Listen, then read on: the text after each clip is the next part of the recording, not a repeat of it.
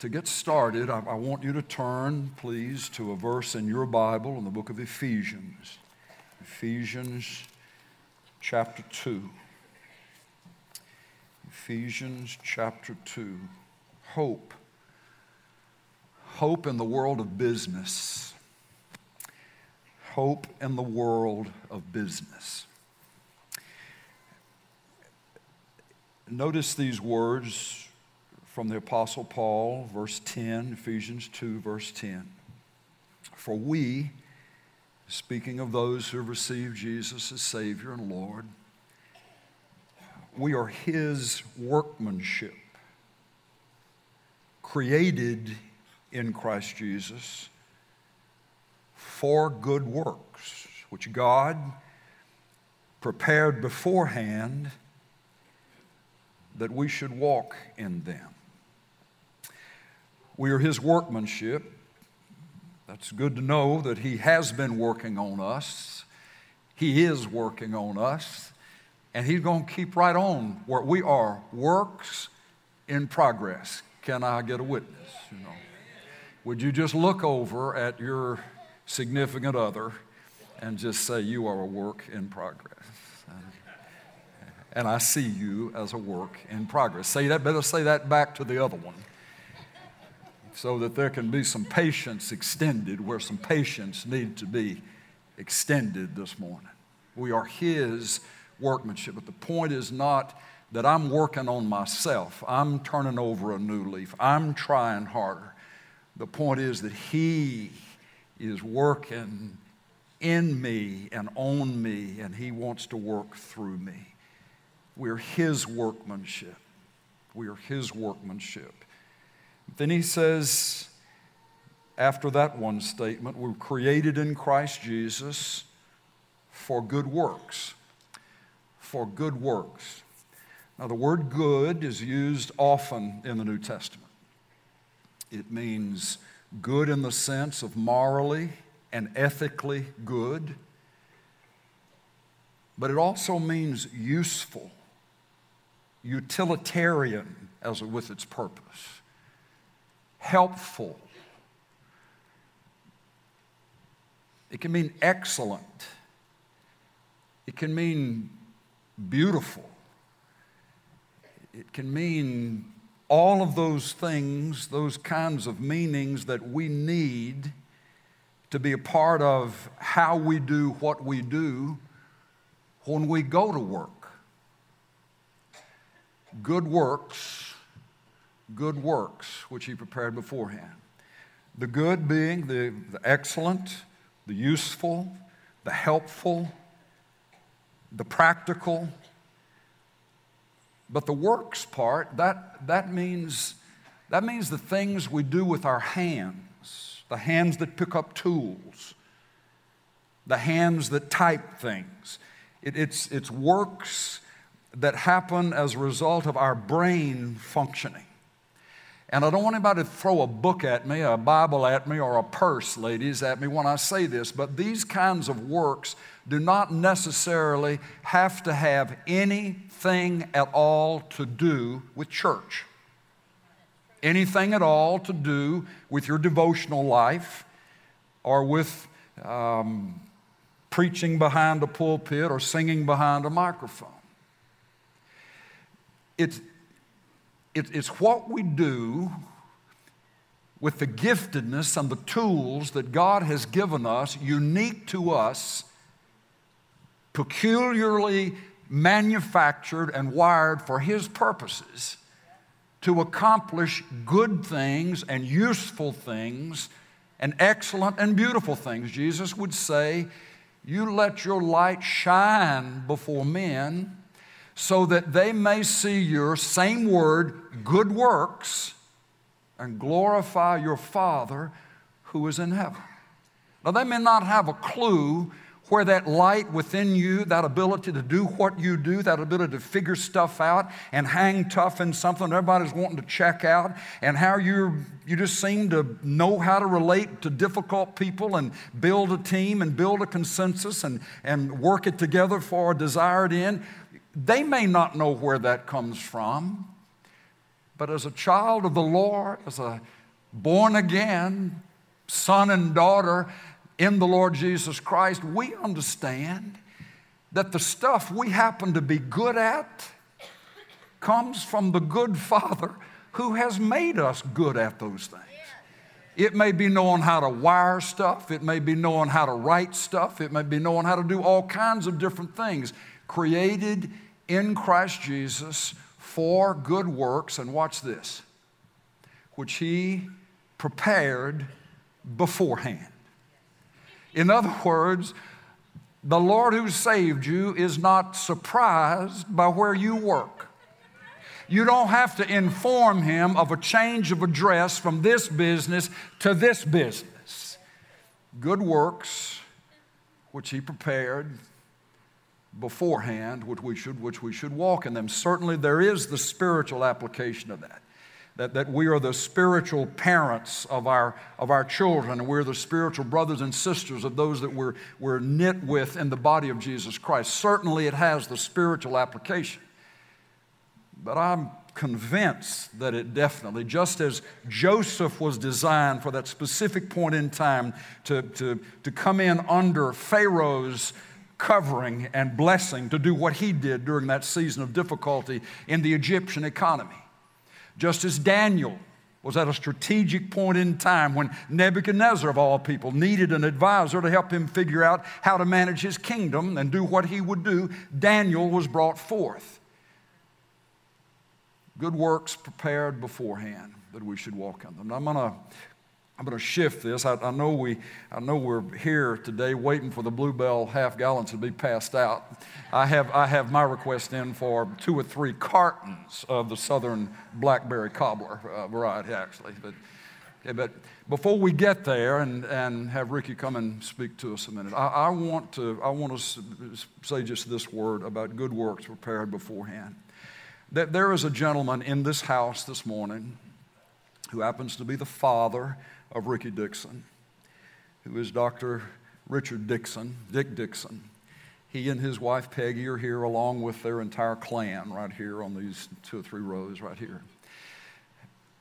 We would not be, Shirley and I, humanly speaking, would not be in San Antonio, would have not come to San Antonio 32 years ago if it had not been for that man right there, Dr. Dick Dickson.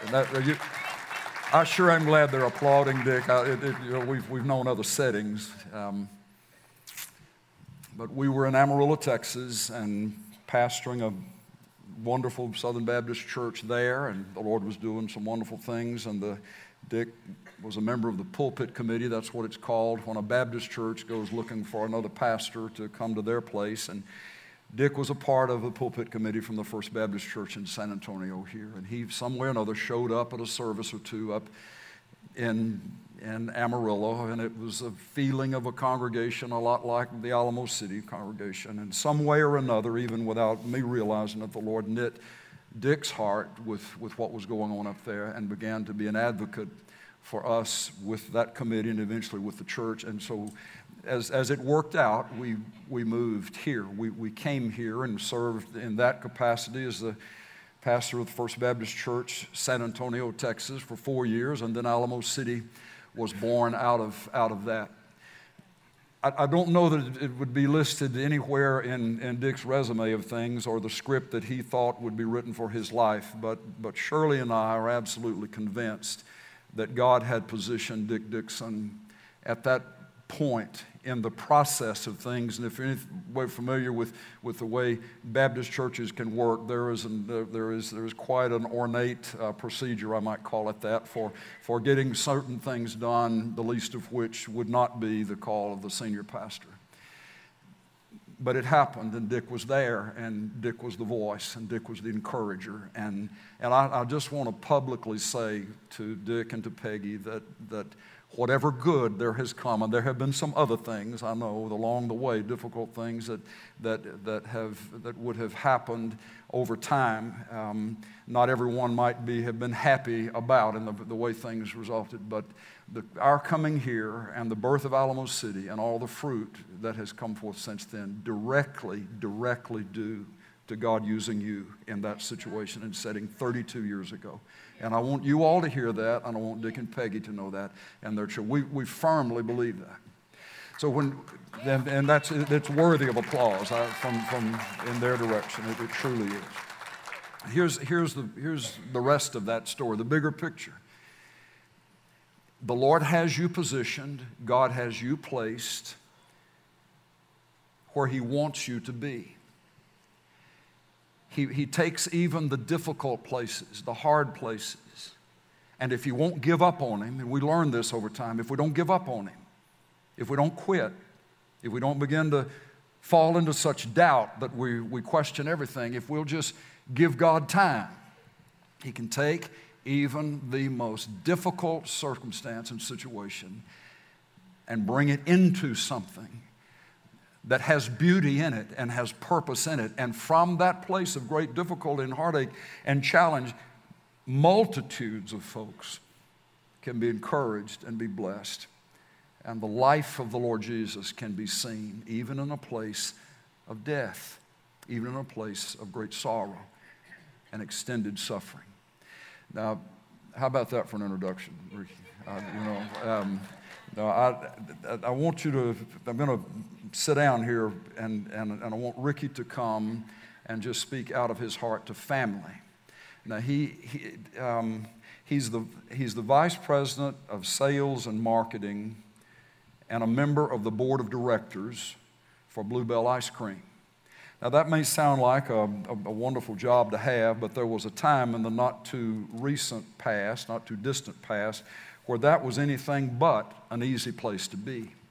He'll fill us in on some of those details, but it was like the Texas soil beneath our feet began to shake and move in great caverns, precipitous, precipitous, difficult areas to cross over now were before our very eyes when Bluebell ice cream was taken off the shelves of HEB. I mean, I, I, it, was, it was like we needed to go and check and see if the Alamo was still standing or if there was still a lone star on our flag. How could anything as solid, as stable, as loved, and all of those words we can add to it, like Bluebell, would be gone in our lifetime? we expected to tell our children and our children's children, our children's children's children about this amazing ice cream that you could get only in Texas. Well, we scattered it out into maybe Oklahoma a little bit and a few other spots around, but how could it be? And yet, even with that happening, now here, here's his title, okay? He's Vice President of Sales and Marketing when the listeria news spread, which means, I mean, if, if there was, if you could draw a circle, Ricky, I'm, I'm sure you, I'm not telling anything you don't know, but it seems like just looking at your title and what happened, if you could draw a circle, create a, a bullseye, a, a crosshair for a lightning bolt to hit on, on, on Bluebell, on a company like that, and you have to be in the very middle of it, it would be in sales and marketing when, when the listeria thing happened. Because sales they had to, they had to make decisions to, to remove um, the ice cream, and the sales ceased. But Ricky was there by design for the purpose of the Lord, and you're going to hear that in just a second if I'll just shut up. Oh, oh, oh, oh I heard an amen. I heard an amen. Okay, but here, let me give you this. Here, here's what I want you to do I want you to listen I want you to listen for yourself in what Ricky has to say. Listen for yourself in what he has to say. Listen to a brother in Christ who found himself in a professional business free fall at no fault of his own. And he then has to represent the company, the, represent the company, the business to the press and to the watching world, and to participate in creating a solution for the dilemma. Then I want you to listen for this. Here's the third thing. I want you to listen for the things that he brought to the table when Bluebell hired him 35 years ago. Things that Bluebell didn't give him, that promotion couldn't produce. But qualities at work in him, because of Jesus in him, and the Word of God alive in him, that made him an asset to the company when the bottom fell out. Anybody can quit. Few, but those of real metal and inner strength will stand. You have the ability as a Christian to be that which your company may need the absolute worst. When the bottom falls out and everybody is running for cover. I want you to welcome to Alamo City Vice President of Sales and Marketing. Days are looking better now with uh, Mr. Ricky Dickson. Would you welcome him and we'll listen to you gladly. I could hear you go on and on and on. That's good wow. What an introduction. Uh, I tell you, can that man preach? the star on the flag. Wow. that is something that's up there. It is great to be here. And, and David, it's, it's so good to, to be back. It's hard to believe it's been a, the, years have uh, really flown by. Um, maybe not the last few, but the years right before the last few. I got to admit, uh, I was a little worried. Now, I got to tell him myself a little bit. Now, David, David's a hunter, as y'all, I guess, know. And uh, I've got to tell a, a, quick story of. I was worried, to be honest with you. The last time David and I hunted together, we, we just recently connected back up. But prior to that, um, we went hunting. Uh, in fact, my dad and I were asked to go hunting, and we picked a great day. We met about 4:30 in the morning, and it was raining about the average of an inch to two inches an hour. It seemed like Noah was working on the boat, uh, and we got in the car and or truck, and David said, "Y'all sure y'all really want to do this?" And we said, "Of course we want to do this. This is while we're here. It's great weather. In this, when you go hunting." And he looked at us and said, No, this is not when you normally go hunting, but we're going to go anyway. And so we, we went out and um, got to the lease. And as, as the, the son in the group, I was the guy that got out of the truck and we get the gates to open, you know. So it just so happened that day I, I wore the wrong shoes. Uh, these shoes were like, uh, well, they didn't have any real traction to them. And so as I get to the end of the truck, I hit some kind of a wet caliche mess I go flying up in the air, land on my back, kind of takes the wind out of me. It's dark. They don't even know where I've gone. They think I've probably gone back into the house. And let's just say from that moment on, I'd say throughout the day, I don't know if there is a record of falling during a hunt, but I, I think I own the record because I, I, I, literally kept falling throughout the day. But it really kind of came to a point when um, we dropped uh, dad off at one of the stands and we're going to go try to find uh, a deer. And we, we come upon some, and David said, Get out, let's get in position. And so he goes out the left, I go out the right, and unbeknownst again to me, there's a big puddle of water. and I go straight down, literally all the way face, gun, everything under the water. And by the time David comes around, I'm coming out doing my Rambo impression the best Rambo. and I hear those famous, famous words that still stick to me today Son son, son, son, son. And I knew then we needed to head back home. But uh, I tell that because uh, we had a great time, and, and no, we did not get a deer. Dad got a deer. I did not get a deer. I was on the ground uh, most of the time uh, trying to figure out why in the world I wore these shoes. But it was a great, great memory. And, and the fact that he called not only to, to have me join him again in the hunt, but also to, to come today, it's just a real honor. I, I'll be honest, this is the first time really uh, stepping out, uh, the last two years have been a journey. There's no question. And I'll uh, run through that uh, to kind of give you a picture because there, there really is a story behind it. Anytime God is working in your life, there's a story, and God's working all the time. So, uh, you know, you get close to Him and, and really hunker down in the good times and the bad times.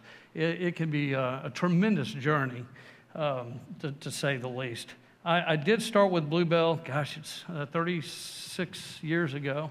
Uh, my journey, though, with Bluebell actually goes prior to that.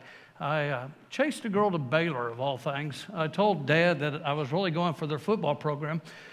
he told me that that was probably not a good excuse at the time. They were, I guess they really haven't, never mind on that. Uh, we got to Baylor, and uh, one of the first semesters, uh, one of the first classes that I took, I had to follow a company and throughout the whole semester on how they relate to a consumer. And so I did what normally a college student would do. I called back home, got dad on the phone. What do I do? And he said, I happen to be reading a, an article right now out of Texas Monthly on this ice cream company down in Brenham, Texas. And I didn't know where Brenham was. And I grew up here in San Antonio, went to Waco. We didn't have Bluebell ice cream in San Antonio or Waco. I thought it sounded like a Bluebell. I didn't quite understand, but I thought this could be a lot of fun. That's how I connected with Bluebell. I called and went down, did a quick interview with them, wrote the paper, and was really taken by what I saw. And what I mean by that is the culture that was at Bluebell, uh, the way I was received. Now, I hadn't really interviewed anywhere. I think my best job going into Bluebell was selling Cokes up and down the stairs of the San Antonio Spurs. And I was proud of that job, but uh, I would say that going into a corporate America job, Bluebell itself was uh, just really an eye opener, but there was something about it. Now, you don't grow up hoping one day that, man, I'm going to sell ice cream. I, I mean, personally, uh, it sounds like a great idea, but uh, you get a truck and get good music and go up and down the streets. And but there was something about Bluebell that really pulled me in, and uh, I was thinking about either going into public relations or, or advertising or, or ice cream. And so I chose the ice cream and thinking, well, if it doesn't work out, then I'll, I'll go to the other.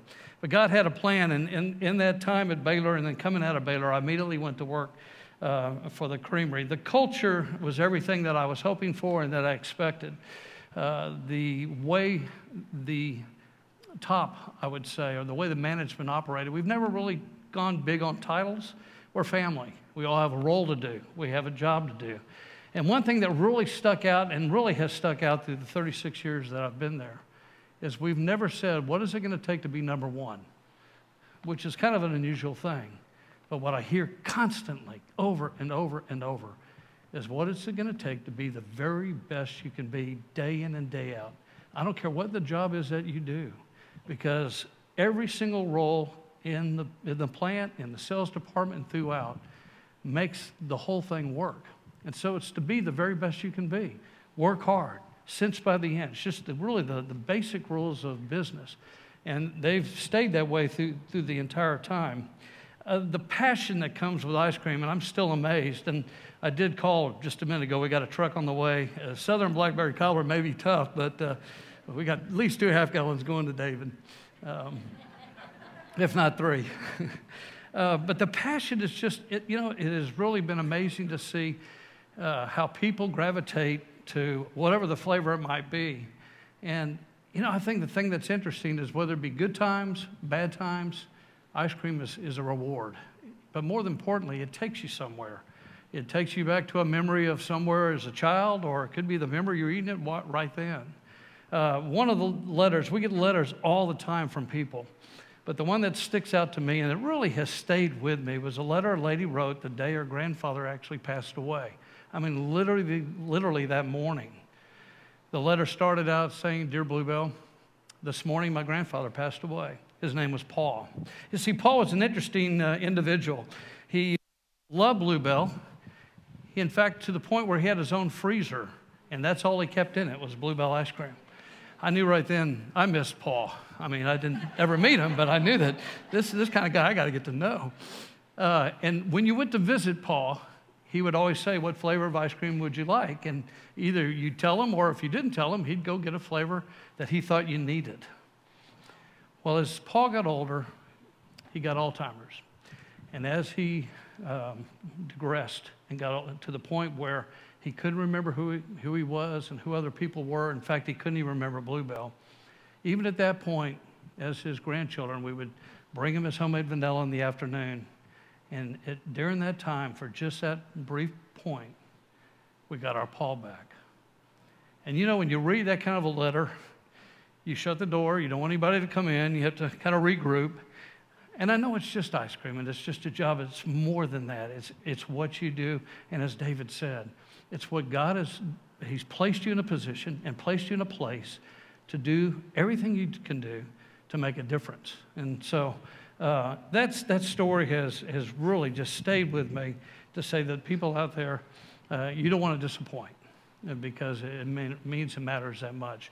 The journey's been incredible. Um, we were not in San Antonio until 1984. I started up in Dallas. We came down here in 1989 is when I, I guess, the, was the prodigal and got shipped out to Oklahoma, and from Oklahoma up to Kansas City, back to Oklahoma, and then to Brenham.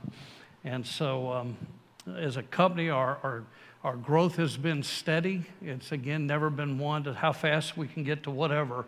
It's taking on the next market and, and being the very, very best we can be in those particular markets. Then the day that came two years ago, 2015 started just like any other year. We um, kicked the year off, had high expectations. We were in about 29% of the country, 23 states. We either were completely in or we touched. I think we went to Cheyenne, Wyoming, and I think that pretty much covers the whole state, even though you're only in one town, if I'm not mistaken. And then the call came in. And I know that there are many people in here today that have that, had that call.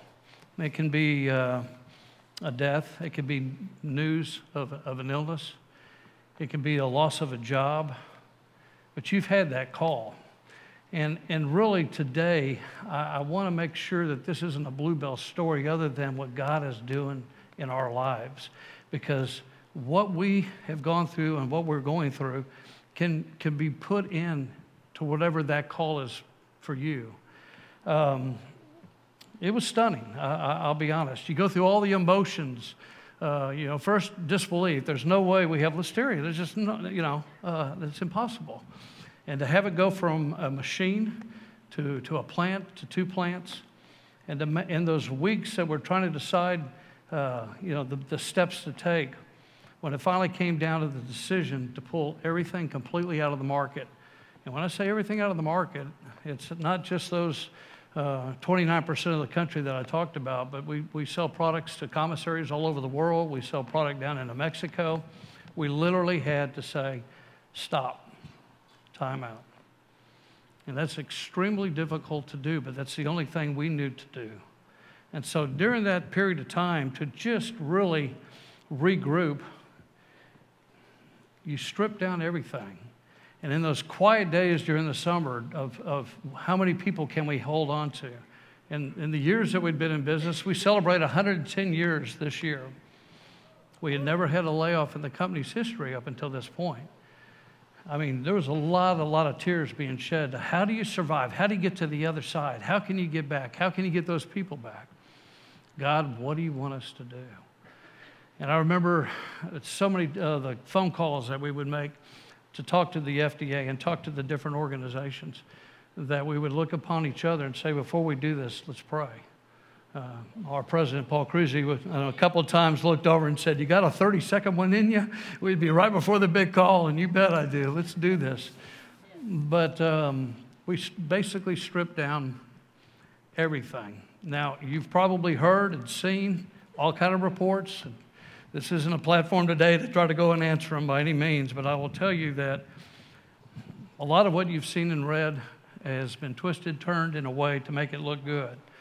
And yet, our, our whole plan through the whole thing is keep focused, keep your head to the ground, do what's right, and we will get through this. And I truly believe that that's the, uh, the walking in the path that God lays out for us is, is that very thing. Stay true to who you are the world is going to hate. The haters are going to hate. But at the same time, we've got God. So, you, you know, with that in mind, it will enable us to really get after what we needed to do. We took the floors out. I mean, literally took the floors out. We took the tiles off the wall. We took the ceiling tiles down.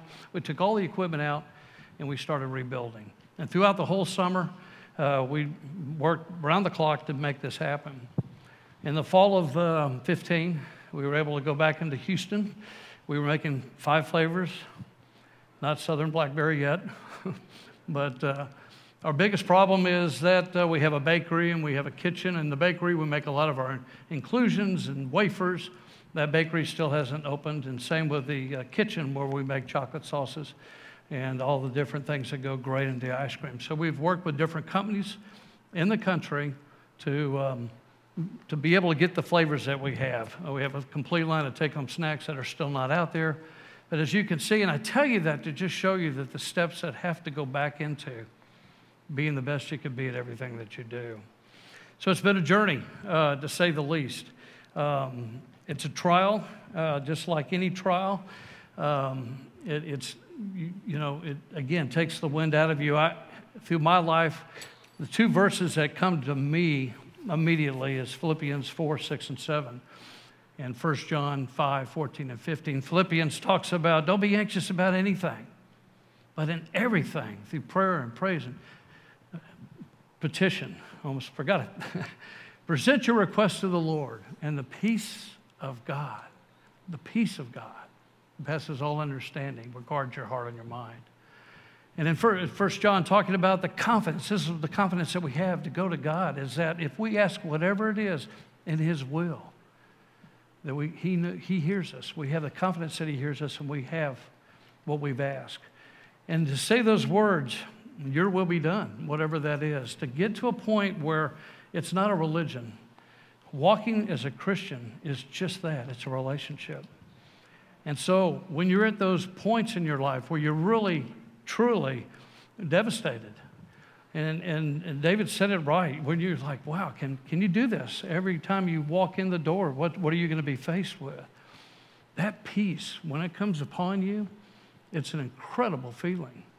I, I related to, I, I, ran track when I was in high school and college. I was a whopping 125. That was my weight um, up until I started working for an ice cream company. Uh, no. Um, but I ran long distance. My thing was just keep running. And when they finally quit behind me, then that was the race that I wanted.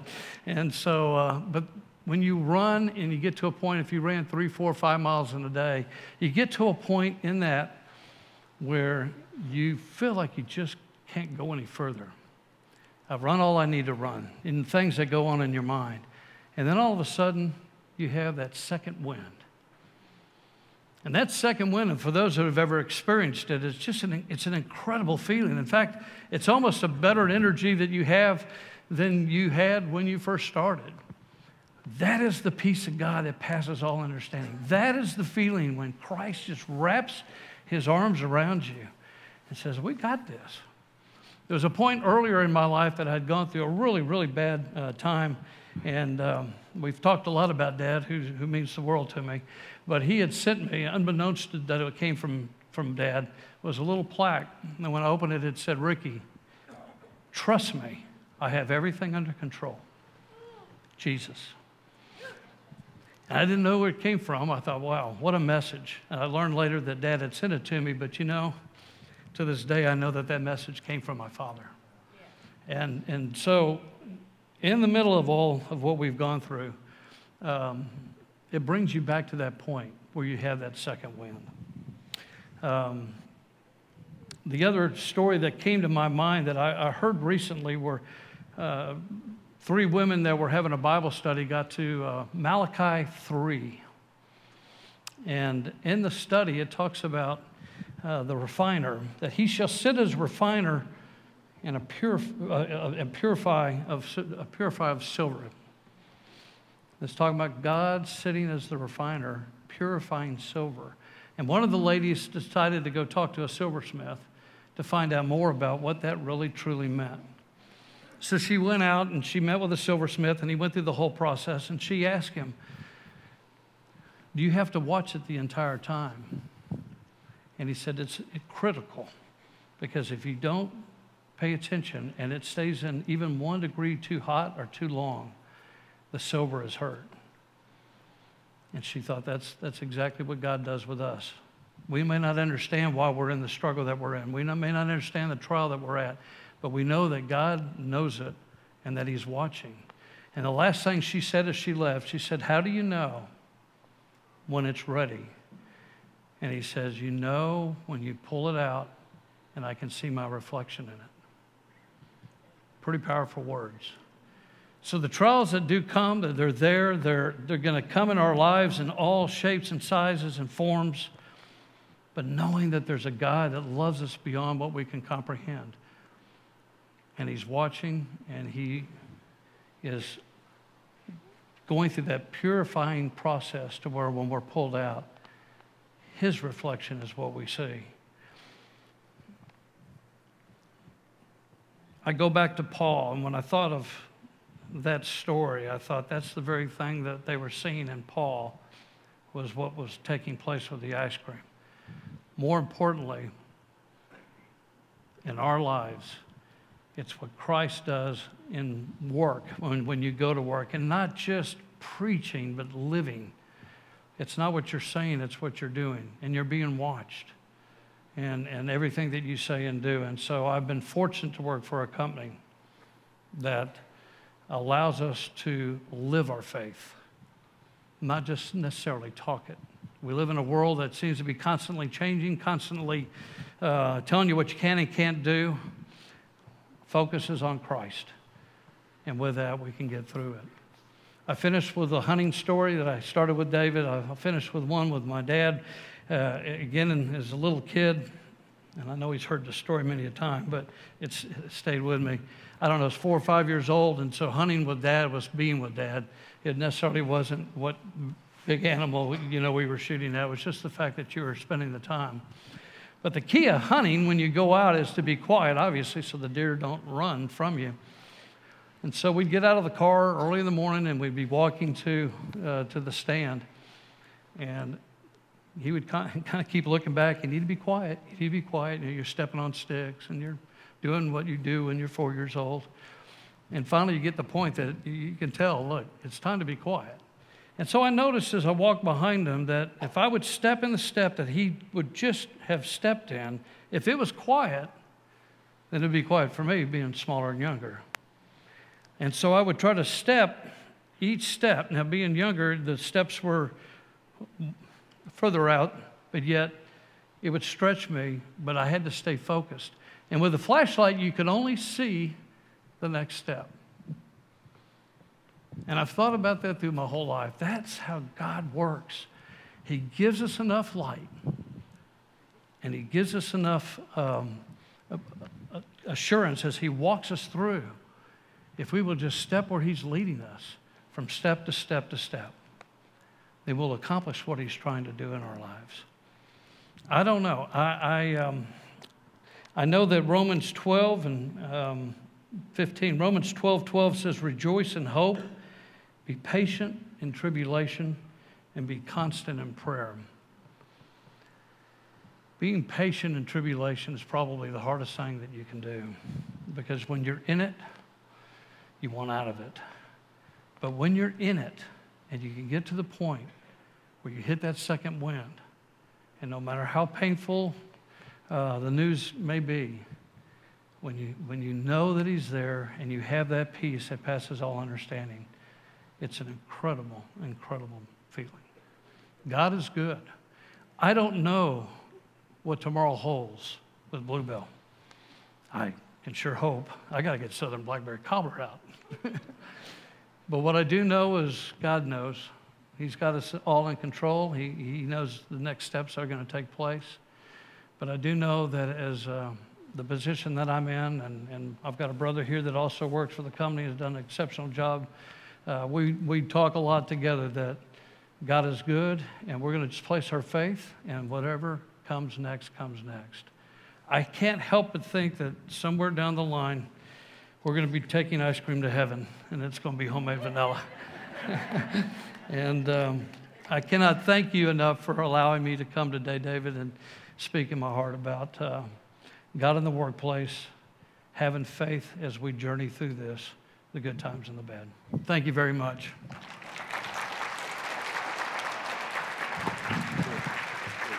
Thank you. Thank you. Thank you.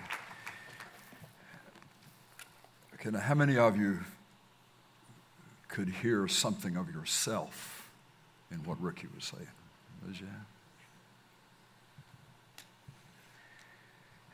And are there a few things that, that you could say that gave him the ability to walk this season out in his life professionally, that there were some characteristics already at work in him that Blue Bell didn't give him.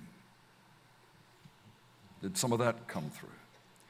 You know, you, a company can tell you you need to be diligent. A company can tell you you need to do your best. A company can tell you we appreciate it when you're a team player and not always identifying negative and problems. But the company cannot give those things to you. A promotion, vice president or whatever, cannot give you what only the Lord by His Spirit can put within you. Abraham Lincoln made the statement I will prepare, and my time, my time will come. I will prepare, and my time will come. It's the obscure place, brothers and sisters, in Jesus. It's the hidden place. It's the times in your life when nobody else may know what's going on in you with regard to the choices at work in you, but just you and your Lord. Those are the places where God is shaping you and tooling you for the bigger places. You will never be what you want to be in the big places and the public places if you've not been willing to let the Lord work those characteristics into your life in the hidden places, in the quiet places. A believer in Jesus over time is going to learn how to hunker down and just stay put. Having done all else, having done everything, Paul said, stand firm. The world is made up of shifting, sanded people who just, if it doesn't fit right, if it doesn't feel right, if I don't like it, if somebody rubs me wrong, I'm out of here, I'm out of here, I'm out of here. You don't build greatness. You don't build companies. You don't build any kind of organization on folks who can't hunker down and stay put and not quit. Now, Rick has such a gracious way about him and a smile about him. And, and you would think, you know, well, that as nice as that guy looks and as nice as that guy sounds, then he must never have really been hurt all that bad. He may never really know what it has never known what it is to really be through it. But if you knew the other side, the rest of his personal story, that even in preparation and prior to, and maybe it was preparation on the Lord's plan, but prior to the, the thing happening in the Blue Bell, he had had to walk through some things in his personal life where only the Lord Jesus could have given him the ability to hold steady and to keep trusting and to keep walking and to not live in bitterness, but to be able to live in forgiveness. You, you, we can we can analyze those things in different ways, but, I, but I'm just telling you, it, it all is woven together in the plan of the Lord. What God enables you to do privately, what He gives you strength for privately, He can also give it to you in a company, in a business, in a broader relationship. He, he, he shows us things in the deeply personal places, and He proves that He's shown us those things by putting us in more public places. By His Spirit, by His grace, that's how it works. That's how it happens. So, so what is the hope in the business world? The hope is that it isn't, it isn't that our, well, first thing is our, our business is not my life. Business is not the whole world. It's a part of my world, but it's not my whole world. The one who has my life also has my heart and he proves his reality day by day in the good things as well as in the challenging things. Now, we're going to come back to this, Lord willing, next, next Sunday to spend some more time. I, I want to talk to you next week about okay, so, so. I don't work for a company where the, where the CEO will say, You got a 30 second prayer? And I got a CEO that he, I don't even know if he knows what prayer is. I mean, you, you, talk about, you talk about debauched, you talk about godless, you talk about reprobate. You know, here's my company name. That's who I work for. What about that? What about that? I tell you, there's some places in the scripture that are so amazingly clear that it may not be about God blessing that company, but it is about God taking care of you. And that you have the right to pray, Lord, take care of this place, somehow bless this place, make your presence known in this place, but somehow help us to make a living. Because, Lord, if this company makes a living, then I'm going to make a living. And the Lord knows who you're responsible for, He knows who you take care of. What if the only reason some reprobate, knuckle-headed, if sorry excuse for a business is still afloat is because you're there? because God is taking care of you by keeping that business afloat. In case you're wondering where I get that, just write this one down and we'll come back to it next week. Jeremiah 29, verses 4 through 8. And seek the welfare of the city where I have sent you into exile, and pray to the Lord on its behalf, for in its welfare you will have welfare. What city is that? Babylon. Who was the king of Babylon? Nebuchadnezzar. What did Nebuchadnezzar and his armies do?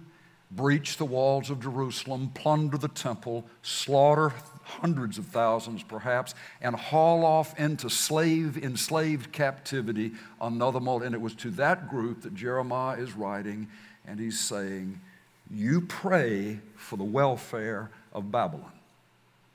Because in Babylon's welfare, you will have welfare. The Lord was more concerned about taking care of his faithful remnant in Babylon than he was necessarily how it went with Babylon. The Lord is concerned about you. And when we invite him and allow him to be the center of our lives and turn everything over to him, he's just able to make his presence known in amazing ways. Now, here's how we're going to end this today. I, and as you've, as you've heard, Ricky, and you've, your, your heart has been stirred in some places, and you know, you're thinking, man, my business, I, I, the company I work for, the business I have, I, you know, it, it, it could go belly up or it could be stronger. I'm not sure what. But God, I want you in the middle of this. I, I want you, I want to know that you are in the middle of my professional life. And I want to surrender. I want to give to you that which you've given me the ability to do and on a place to do it in. I want to invite those of you to step, stand up, step out into an aisle, and come forward with your business, with your professional life on the front burner of your heart. And I want to invite Ricky to come back and to just pray over us, to pray over you. Pray over us together as we, Lord, as we bring our business life to you, as we bring our professional life to you. And just ask him to pray as the Lord would lead him to pray. Fair enough? Let's stand together, all of us, if we could, as we close. But would you step out and make your way specifically, specifically bringing your business and your, your desire for your professional life to be conducted in a way that honors the Lord? You're bringing your business to the Lord, you're bringing your company to the Lord. If y'all would just, let's kind of move in a little, little closer and um, we'll give you time to give you time to get here.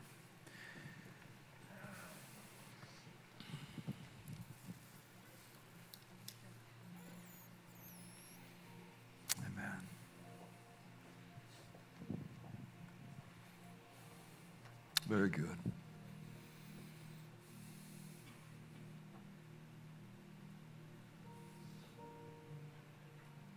Maybe some students, maybe some Baylor students or UTSA students about ready to graduate, and you just you want to give that this coming part of your life to the Lord, whatever, however you would be impressed, and, and let's do that.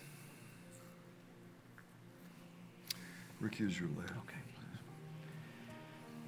Father, first and foremost, we thank you for this day and for your love for us. A love that we just cannot comprehend. We thank you so much for your patience, and we beg for your forgiveness when we fail you. as we look at the workplace and as we do go out, Lord, we just ask